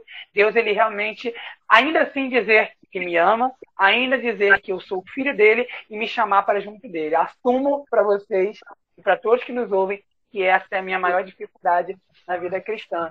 E como eu lido com essa dificuldade? Eu aceito o amor de Deus sobre mim. Isso mesmo. Amém. Tem que aceitar. Amém. Tem que aceitar o amor de Deus. Se a gente for pensar, né? Tem que. O amor de Deus ele é misericordioso, é gratuito. É algo que nos é dado ao nascer. Deus não dá, ao simplesmente quando a gente nasce, Deus já não dá no seu amor infinito. E o que mais que a gente pode querer aqui na terra se não ser amado por Deus? Sentir esse amor, essa verdadeira felicidade, né? Que Deus não, nos conseguem. Algo assim, a gente às vezes se questiona, mas a gente tem que se colocar que Deus nos ama. Ele nos ama, a gente não pediu para ser amado, ele simplesmente se doou na cruz. Deu, deu seu filho amado, Jesus Cristo, por amor a nós. Se doou na cruz. Não há mais uma prova de amor maior do que essa, né? Não há. Do que você colocar. O é amor. amor. O amor dos homens um dia pode passar. Às vezes você pode se frustrar, você coloca sua esperança naquele amor, um dia aquele amor você pode se frustrar.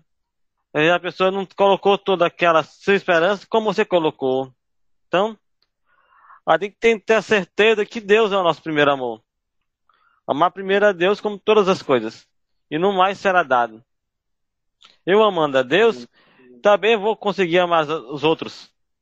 Também vou ter, vou ter esse olhar no irmão.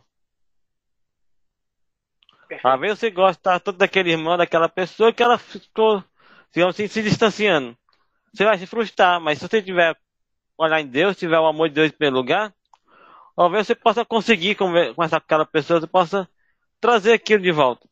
Sem aquele um verdadeiro amor, né? Saber que Deus é o nosso primeiro amor. Ter essa Isso. real confiança. Gabriel, como é que co- tá a questão do nosso tempo aqui? Mas a gente tá bem já. Já- às, às vezes a Acho- gente se empolga, né? Aí, Ah. se tiver, você vai, vai puxando nossas orelhas, né, não, Matheus? Que a gente vai se Sim. empolga, né? A gente sai falando. Sim. Como é Tá que tá a assim- questão do tempo? A gente foi, começou, era às sete e meia, né? Sete horas. Não, foi oito horas, começamos. Oi, tá. Estamos uma hora e vinte aí lá dentro. Mas eu, como eu tô pensando aqui, como eu acho que eu vou, digamos assim, cor... achei cortado, né? Vou pegar, fazer um... Para não ficar também para todo mundo que assina esse podcast, assina essa formação, poder também participar, né? Ah, Vão ser ah. dividido em aulas, por exemplo, em temas. Ótimo, ótimo. Pronto, então, é, quando a gente se fala da vontade, né, acho bem interessante que o catecismo da igreja, na terceira parte, né, do catecismo, vai falar da vida em Cristo. E eu acho muito interessante que falar assim: Deus criou o homem dotado de razão e lhe conferiu a dignidade de uma pessoa agradecida com a iniciativa e o domínio de seus atos. Então, é, quando a gente vai entendendo que existe em nós né, essa iniciativa de ter esse domínio dos nossos atos. Não sou um animal, eu posso ter o domínio dos meus atos. Ah, Guilherme, é porque eu sinto, é, como o Matheus apresentava, as pessoas que têm AMS, a atração pelo mesmo sexo, eu tenho que ceder a isso? Não, você tem um domínio dos seus atos. Agora é uma escolha sua, uma escolha que parte da tua liberdade, né? É, Você é livre para fazer as suas escolhas. E as suas escolhas, ela traz consigo consequências. Consequências elas positivas, como consequências negativas, que levam grandes marcas para a tua vida, que é, que leva lá para baixo, né? Então, Deus deixou o homem nas suas próprias mãos, né? Deus deixou o homem para tomar suas próprias decisões. Né? Nos dando a liberdade, nós temos a capacidade de tomar as nossas próprias decisões. Muitas vezes as pessoas vão dizer: ai, mas por que Deus deixou isso? Ai, por que Deus deixou aquilo? E vai jogando a responsabilidade de, de, é, sua para Deus, né? Eu achei bem interessante que no início Mateus falava sobre a passagem né, de Adão e Eva que comeram do fruto e tal. E essa passagem foi a primeira leitura de ontem, né? Ontem a liturgia da igreja trouxe essa primeira leitura que falava sobre é, essa passagem que Adão comeu do fruto, né, e se escondeu porque ele viu sua nudez, ele se escondeu ali, viu Deus andando no, ali no jardim e ele se escondeu porque ele teve medo, teve vergonha, né, porque ele, ele é, descobriu a nudez. E quando Deus perguntava por que, que ele se escondia, ele falava que teve medo, né? E o Senhor disse: "Por que que você comeu, né? É, e quem te disse que você está nu, na verdade?" Né? E ele vai ver que através do fruto, né? Quem te fez descobrir isso? Ele vai dizer: "A mulher que me fez comer do fruto." Aí ele pergunta para a mulher e a mulher vai dizer: "Foi a serpente." Então, muitas vezes a gente vai sendo tendo essa postura, né, de, de, de tomar as nossas decisões e com elas vir as suas consequências, mas jogar a responsabilidade para o outro, né? Jogar a responsabilidade para Deus, jogar a responsabilidade até mesmo para o demônio, né? Ai, foi o demônio que investiu na minha vida, foi por conta do demônio, então o pobre do demônio leva culpa às vezes que nem tem, né? Então a gente precisa entender essa dimensão da auto, autorresponsabilidade, das minhas escolhas, dos meus atos, a vontade que Deus me é, é, coloca em mim, né? Essa livre decisão de escolher os meus atos essa vontade que pode ser direcionada para algo que me leve para distante, né? Como também para algo que me edifique, uma vontade positiva, uma vontade que me eleve, uma vontade que me faça sair da vida que eu estou vivendo hoje, uma vida que me leva para distante de Deus, uma vida que me fere gravemente, uma vida que me faz ferir outras pessoas gravemente. Então essa vontade, ela surge essa em nós, dentro de nós essa força que nos impulsiona, que nos faz sair, sair da, da vidinha que estamos vivendo, vivendo hoje. Eu acho muito interessante a vida dos santos, porque foram homens e mulheres que não se conformaram, que não se conformaram com a vida que, que estavam levando, que caíam, mas que se levantavam. Homens e mulheres que não desistiam, que conformaram as suas vidas com a vida de Deus, né? Se conformar as suas vontades com a vontade de Deus. Isso é, é belíssimo, entender esse processo da perfeição cristã, né? Nessa linha que Deus, é, que é, sendo santo, né? E, e, na palavra de Deus vai dizer: sede santos como eu, Senhor vosso Deus, sou santo.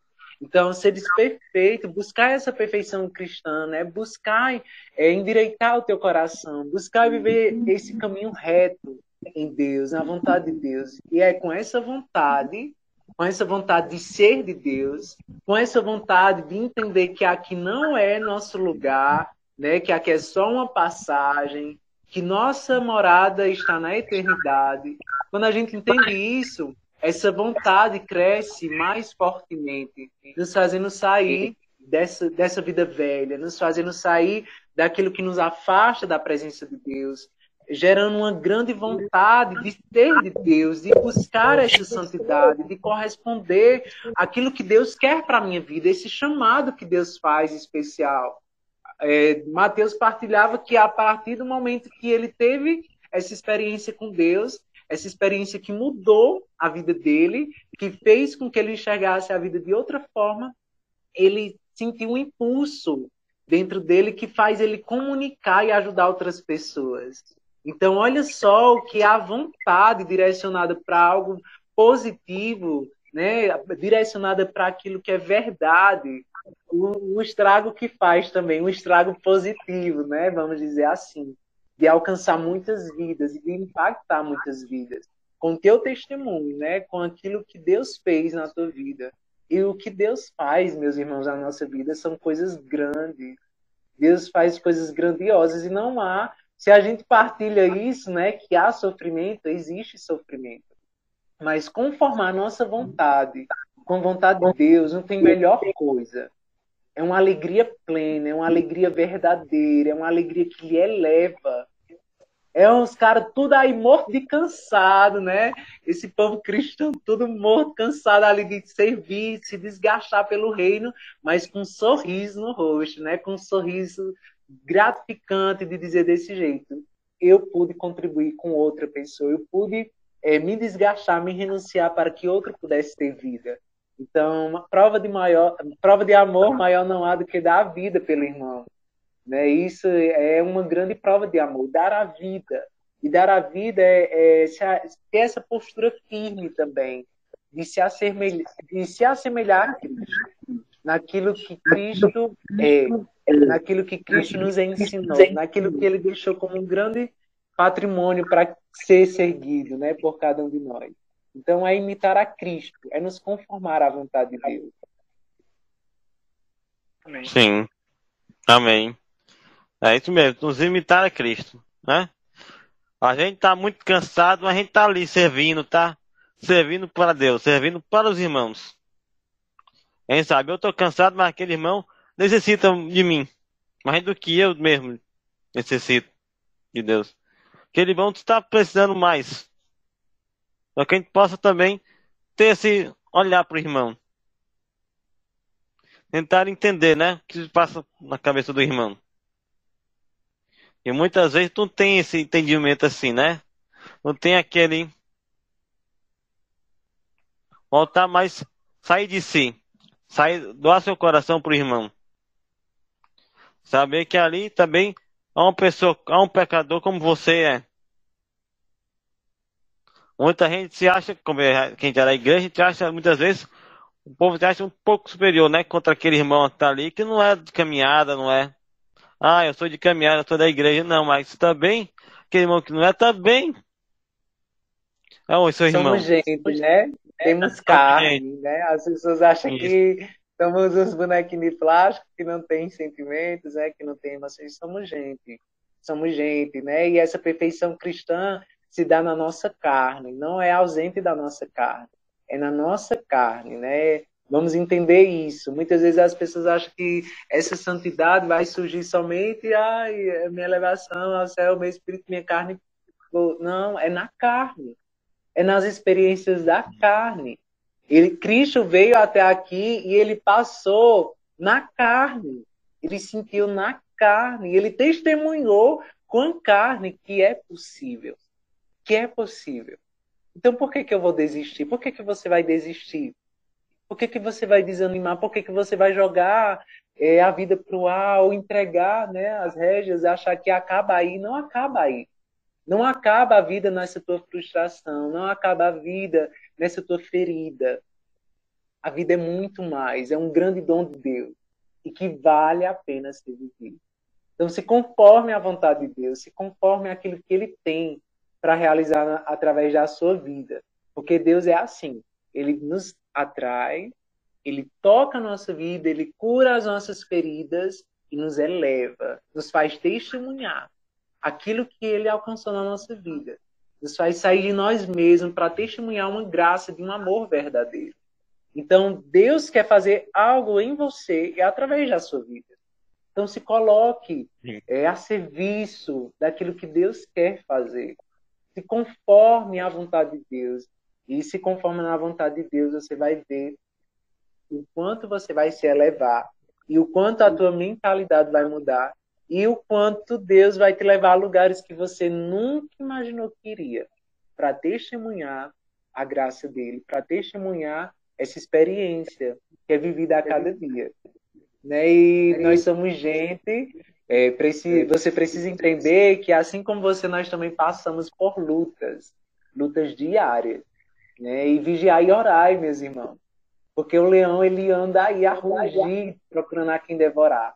E é no primeiro vacilo que a gente dá que ele nos devora. Né? Então, é vigiar e orar. Né? Eu não posso apontar o dedo para você que está vivendo como você está vivendo hoje, porque eu posso ser aquele que amanhã vai estar fazendo a mesma coisa. Isso acontece. Isso acontece. Né? Então, quem sou eu para apontar o dedo para você, é, para o que você está vivenciando, te condenar? Eu não tenho esse poder de condenar ninguém. Isso é para Deus, né? Deus que, que tem todo esse poder. E eu, quem, eu, quem sou eu para lhe condenar? Para dizer se você vai para o céu ou se vai para o inferno? Não, não sou eu que tenho que dizer isso. Né? Estou aqui para te amar, né? para ser presença de Deus na tua vida. Essa deve ser nossa postura, não condenar ninguém, mas ser presença de Deus, ser reflexo do amor eterno, um amor que constrange, um amor que nos eleva, um amor que nos atrai cada dia mais estar perto, né? Perto, perto daquilo que nos leva para o céu, daquilo que nos aponta para o céu. Então, vamos ter essa visão, né? Você aí não se sinta abandonado, excluído, excluída, achando que as pessoas estão lhe condenando. E outra coisa, né? Muitas vezes a gente liga para o que as pessoas pensam de nós, para o que as, o que as pessoas falam de nós. E não é por aí, né? Não é por aí. É nos conformar à grande graça que Deus tem e que Ele opera a cada dia em nossa vida e entender que a nossa liberdade de filhos de Deus está na nossa postura de vida, no nosso testemunho, né? Na, na vivência reta, com o coração inclinado a Deus e buscando unir cada vez mais o nosso coração ao dele. Então, muitas vezes você que está passando pelo, por dificuldades acha, ah, eu não vou para a igreja porque vão me condenar, ou porque eu caí, ou porque eu era da igreja e eu caí em tal pecado, então eu, eu prefiro viver a mercê, né, correspondendo aos meus desejos desordenados, do que se impulsionar, se impulsionar. Né, com uma grande vontade de fazer a vontade de Deus e de contribuir, de se elevar, de mudar de vida, né? Deus tem um novo, Deus quer fazer uma obra nova em cada um de nós. A cada dia Deus faz uma obra nova. A cada dia Deus nos faz pessoas melhores. Então, abre o coração. Quanto mais você abrir o coração, mais graça de Deus vai ser operada, mais ação de Deus vai surgir aí em tua vida. E quanto mais a gente tem um coração aberto, Deus nos leva a lugares que a gente não imagina que iria, né? mas que Ele nos leva. Legal o que o Guilherme falou. É, e complementando, uma vez que agora encontramos nossa identidade em Cristo, né? Nós somos chamados e capacitados pelo Espírito Santo para agora vivermos uma vida conforme filhos de Deus, como você falou, né? Então agora somos chamados para isso. É expressar essa identidade e no cerne de expressar a nossa identidade como portadores da imagem de Deus, ó, somos portadores da imagem de Deus. Nós somos filhos de Deus. Então, nós estamos revelando na nossa identidade quem? O próprio Deus, o próprio Cristo. Então, nós somos chamados para, em tudo que nós fizermos, em tudo que fizermos, revelarmos Cristo Jesus. No fim das contas, é para isso que somos chamados, para viver em relacionamento com esse Deus, na pessoa de Cristo, e viver uma vida revelando Cristo. É sobre isso. Sim. Sobre isso. Amém, isso mesmo. Ter esse olhar para Cristo. E você que está assistindo esse podcast, sabe, você não está sozinho nessa. Você sempre vai ter alguém que vai lhe orientar, lhe ajudar. E a gente vai ser, e nós vamos ser esse orientador para você hoje.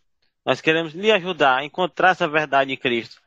Ajudar você, jovem, a encontrar esse real amor. Encontrar o verdadeiro amor em Cristo. Se encontrar em Cristo. Saber que seu desejo não nos define, a sua vontade não lhe define o que você é, mas sim Deus. Só Deus é capaz de definir quem você é, de verdade. Só Ele tem um real propósito para sua vida. Só Ele pode lhe julgar e definir quem você é. Quem você é, agora não é mais quem você, quem eu sou, mas quem eu sou perante a Deus. Quem eu sou perante a meu Pai amado. Não só meu pai, como também esposo. Quem eu sou perante ao meu esposo amado que daqui em diante ele possa ser seu pai, além de seu pai, seu esposo amado, possa ser seu Deus, seu centro. Seu centro da sua vida. Ser esse homem que vai lhe conduzir. Que vai lhe formar e mostrar o caminho certo a se seguir. Esse é o convívio que Deus só quer o seu bem. Só quer aquilo melhor para você. Ele não quer aquilo que passa. Porque as coisas do mundo vão passar o desejo, as vontades, elas vão acabar. E quando ela acaba, você vai sempre querer buscar mais. Deus é um caminho de felicidade plena. Um caminho que nos levará à vida eterna. Sabia que aqui tudo passa, mas o que não passa é a vida eterna, o céu. Amém. Então que você que está nesse podcast, essa formação, esse curso que a gente está preparando para você, você possa ter certeza quem está aqui para lhe ajudar. Se você tiver alguma dúvida, tiver algum entendimento de tudo, você pode procurar a gente. A gente vai estar aqui disposto a lhe orientar. A ser esse orientador, esse levar mais para perto de Deus. A mostrar Isso que a sua mesmo. identidade não é o que você não é você que define, não é os outros que vão lhe definir, mas Deus. Saber que colocar a sua identidade em Cristo. Ser espelho de Jesus Cristo. E se você tiver. Mesmo. Isso. E se você estiver procurando alguma dúvida, a gente vai ter um, também um grupo para ajudar você também. Você vai conversar com a gente, né? você quer tirar dúvida, a gente vai estar ali ajudando, lhe formando a enfrentar tudo. Você não está sozinho. E que nesse momento a gente possa estar rezando por você que está assistindo esse podcast, está orando por você aqui agora. Possa lhe ajudar a encontrar esse caminho, essa verdadeira felicidade, essa identidade. Sabia que a sua vontade não é a sua identidade, sim Cristo. Então que nesse momento a gente possa rezar por você, você está assistindo podcast, possa sei que fazer pode parecer muito difícil, mas para Deus nada é difícil. Para Deus tudo é possível. Hoje você pode ser um pecador, mas amanhã você pode ser um vitorioso. Saiba, todo santo dia foi pecador. Todo santo dia teve as suas vontades, teve os seus desejos, mas que ele colocou tudo em Cristo. Confiou toda a sua vida a Cristo. E o mais ele se fará. O mais ele os dará. Amém. Amém. Amém. E assim, é então, bem interessante, eu partilho até algo, né? Assim, só interrompendo rapidinho, é, que a gente está aqui, eu, Matheus, Gabriel, estamos falando, não somente por falar, mas a gente está falando para almas, né? São almas que estão sendo alcançadas. Né? Então, isso é muito interessante, muito interessante. A tua vida ela é muito preciosa. Ontem chegou um, uma senhora aqui na comunidade e ela tinha tentado suicídio, tomou vários medicamentos, tentando tirar a própria vida. E quantos vêm tentando tirar a própria vida? Talvez você que está passando por essa dor pense que a solução e o remédio é tirar a própria vida. É tirar, né? Essa dor, na verdade você quer tirar essa dor que te consome, mas o caminho não é por aí. Deus te dá um livro com folhas em branco ele deseja pegar na tua mão para escrever uma nova história. Então não desista.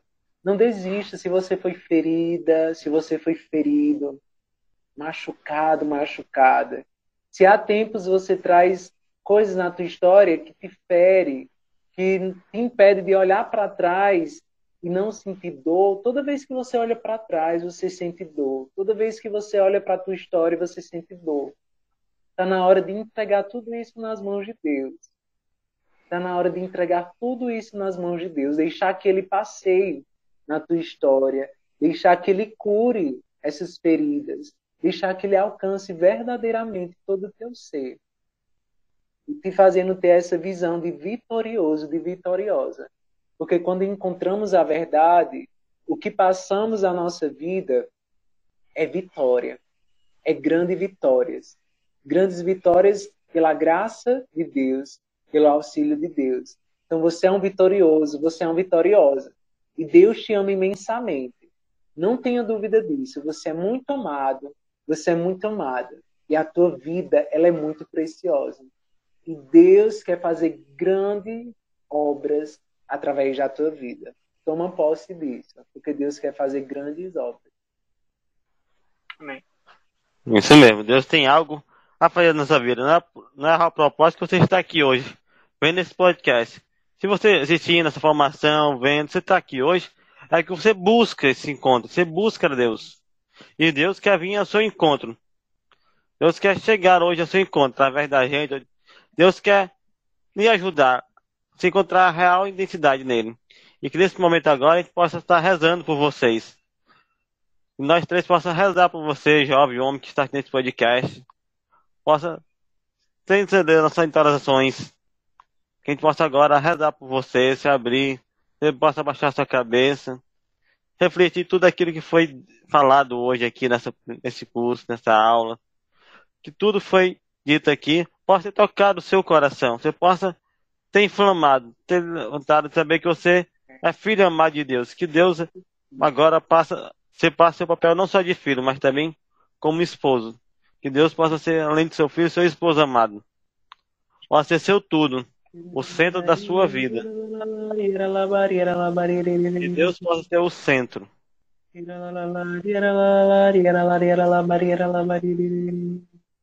Oh, vem,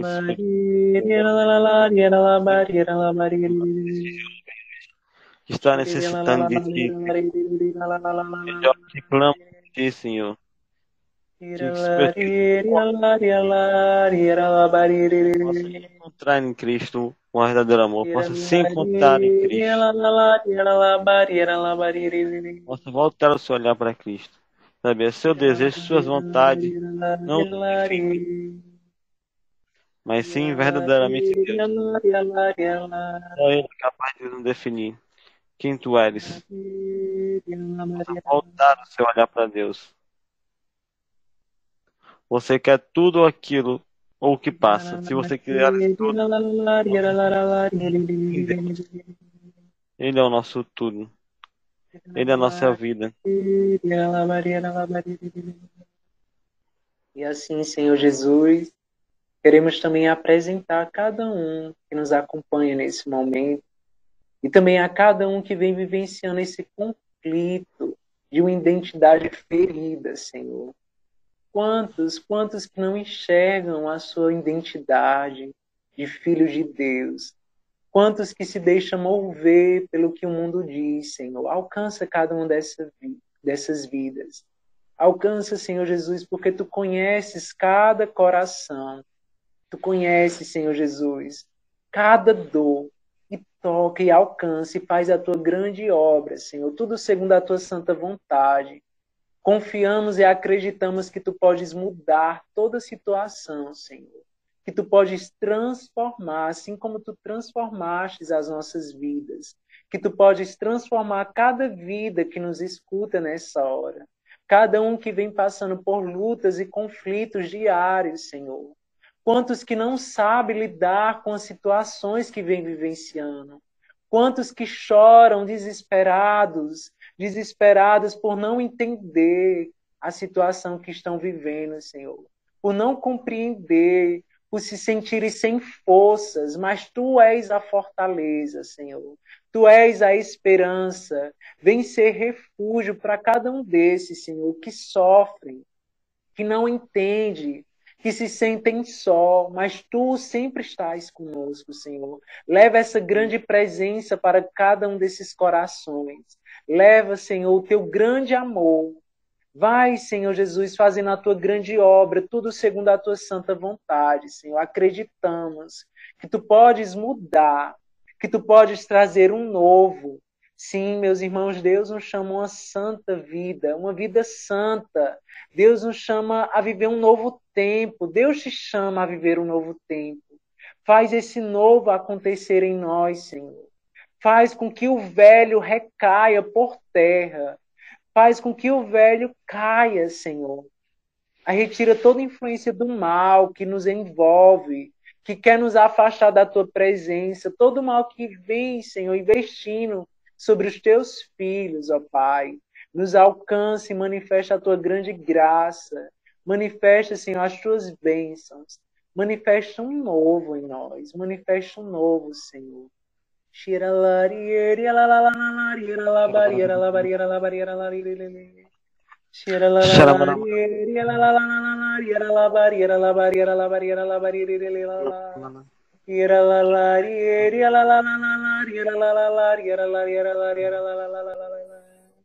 Senhor Jesus, necessitamos de Ti.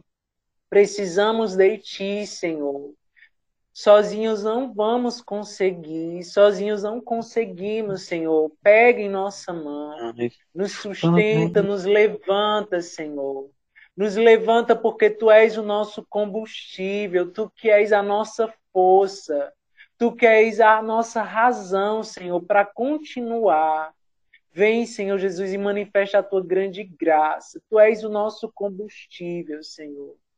Tu és o nosso alívio, o alívio das nossas vidas, Senhor. Tu és. Tu és o nosso combustível, Senhor Jesus. O meu combustível para continuar. Jesus é a calmaria o aconchego dos meus dias, o meu alicerce, o meu alicerce para não desistir, para não desistir. Não tá sendo fácil aqui, mas eu tenho, mas eu tenho que seguir. Tá tão complicado, pai. Eu confesso, eu tô cansado e não quero mais. Tô exausto e com medo.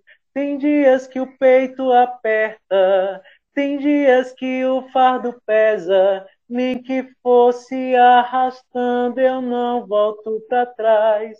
Fica aqui comigo e não saio mais.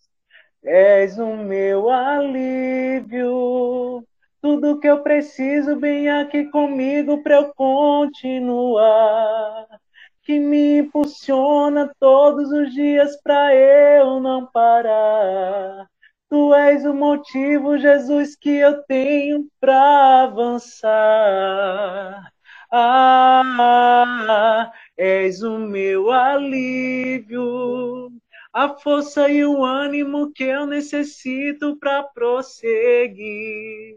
Se eu não desisti, o motivo é porque sempre esteve aqui. Nos piores momentos, dizendo que nunca desiste de mim. Para onde eu irei se o que eu preciso só encontro em ti? Tudo que precisamos encontramos somente em Deus. Amém. Essa verdade possa estar gravado no nosso coração, que Ele é o nosso combustível, que Ele que nos dá força para continuar. Então, quando estiver sentindo esse desejo de desistir, né, que você possa entender que Deus é o nosso combustível. E se voltando a Ele, você vai ter essa força para vencer tudo aquilo que quer te arrastar da presença de Deus. Tudo que quer te afastar da presença de Deus. Ele é nosso alívio, ele é nosso combustível. Amém. Amém. Glória a Deus. Amém. Glória a Deus. Então, você que está assistindo essa formação, que assistiu, que está participando com a gente, sentiu tocadas, se você sentiu alguma dúvida no seu coração, você está com esse desejo, está aqui para lhe ajudar. Então, que você possa procurar um de nós no Instagram. A gente vai ter um grupo também aqui no, no WhatsApp, que vai lhe ajudar você a, a lhe conhecer, a lhe ajudar a encontrar esse, esse caminho de encontro a Deus, lhe levar para Deus, mas para perto de Deus. Você não é aquilo que é, mas sim o que Deus quer que você seja. Sua vida não lhe define, mas quem vai lhe definir daqui em diante é Deus. Deus que vai lhe orientar e lhe ajudar nesse tirar esse caminho de vida plena, esse caminho até a eternidade. Que você possa agora, nesse momento, segurar a mão de Deus para nunca mais soltar. Sei que às vezes pode ser, situações vão vir, vão vir coisas na sua vida, mas que você torne segurar firme na mão de Deus. Senhor, estou contigo. Senhor, seja o centro da minha vida, hoje e sempre. E nada nessa terra poderá me desviar de você, poderá me desviar do seu olhar, da sua vida que você possa, você que está assistindo esse podcast, esse, essa informação, ser jovem, homem, possa se colocar diante de Deus e dizer, Senhor, hoje o Senhor é o meu amado, eu sou o seu filho amado. Hoje o Senhor passa a ser não só filho amado, como também esposo. Hoje eu quero doar a minha vida, você possa doar a sua vida, entregar a sua vida inteiramente para Deus. E saber que Ele é seu verdadeiro, único amor. Que nenhum outro amor na terra, nenhum outro pessoa na terra vai poder saciar esse amor que só Deus é capaz de lhe dar. Amém. Se você é de Fortaleza, é de Juazeiro, é do Rio, se quiser também ter essa dúvida, esse, esse questionamento, quiser, a gente pode estar ali ajudando, a gente vai estar ali ajudando, quiser ser acompanhado, também pode estar se doando, né? Amém, com certeza. Com tá certeza. Aqui para Pode buscar auxílio, né? Hum. Pode falar no Instagram. A vida do missionário é muito corrida, né? Mas na medida do possível a gente vai respondendo, vai direcionando e pode contar conosco. Né? Isso, meninos, estamos aqui à disposição para ajudar você. E não tenha vergonha, não, né, de tocar isso. naquilo que é mais vergonhoso para você, porque com a gente não, não tem isso, não. Não, é, não tenha medo. Eu, eu, principalmente, eu gosto muito de tocar nesses assuntos que ninguém quer tocar, né? Que as pessoas têm vergonha de falar. Então, é o que eu mais gosto de poder falar para poder te ajudar, né? Te ajudar, porque é possível. Né? É possível viver um novo. Sim. Eu passo as palavras de vocês as minhas, tá? Quem quiser me procurar, meu Instagram também está disponível para isso. Todo o material também do canal do YouTube que eu vou acrescentando. É, o você mesmo do Papiano pode indicar meu Instagram também, né? Mateus Maciel, MLO, quem quiser, o arroba é esse. E realmente vai ser um prazer né, estar tá contribuindo junto com vocês também. Vocês é, procurem o Gabriel, o Guilherme, né? Que vai fazer um grupo, né? Então vocês podem contar com eles. Quem quiser também me procurar pelo Instagram. É, posso divulgar também um evento meu, pessoal? Do, Sim, pode em agosto de 2022. Eu fiz agora em 2021, mas em 2022 eu vou fazer de novo, se Deus quiser. É, o Vamos Falar de Sexo, que é uma iniciativa justamente para pensar realmente, falar sobre esses assuntos atuais. Né? É uma iniciativa do Saindo do Armário, que é um espaço do meu Instagram, onde eu uso esse termo, na verdade, para a gente deixar realmente as mentiras, as falsas narrativas, os enganos nos quais nós somos aprisionados. Então a ideia é, desse espaço é sair desse armário das narrativas falsas e daquilo que nos impõe sobre nós. E o tema que eu escolhi para o Vamos Falar de Sexo 2022 é o Transformai-vos.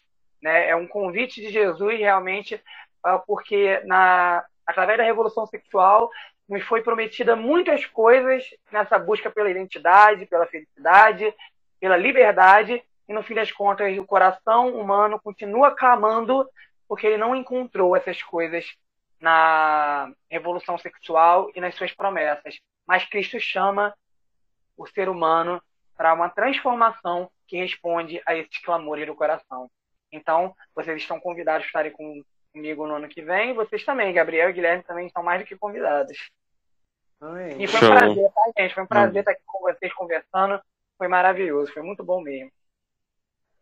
Sim, foi muito bom. Né, assim, foi muito frutificante, né? Assim, a gente aprende cada vez mais e quando a gente fala da, do que é verdade, né, isso nos edifica, né, nos firma cada vez mais. Então, é muito interessante e foi um prazer, é, Mateus, se conhecer, né, que Deus abençoe a sua missão, né, conte com nossas orações, é, assim também Gabriel, muito obrigado pelo convite, né, estou à disposição quando se fala da missão do reino, né, eu sempre digo, eis-me aqui.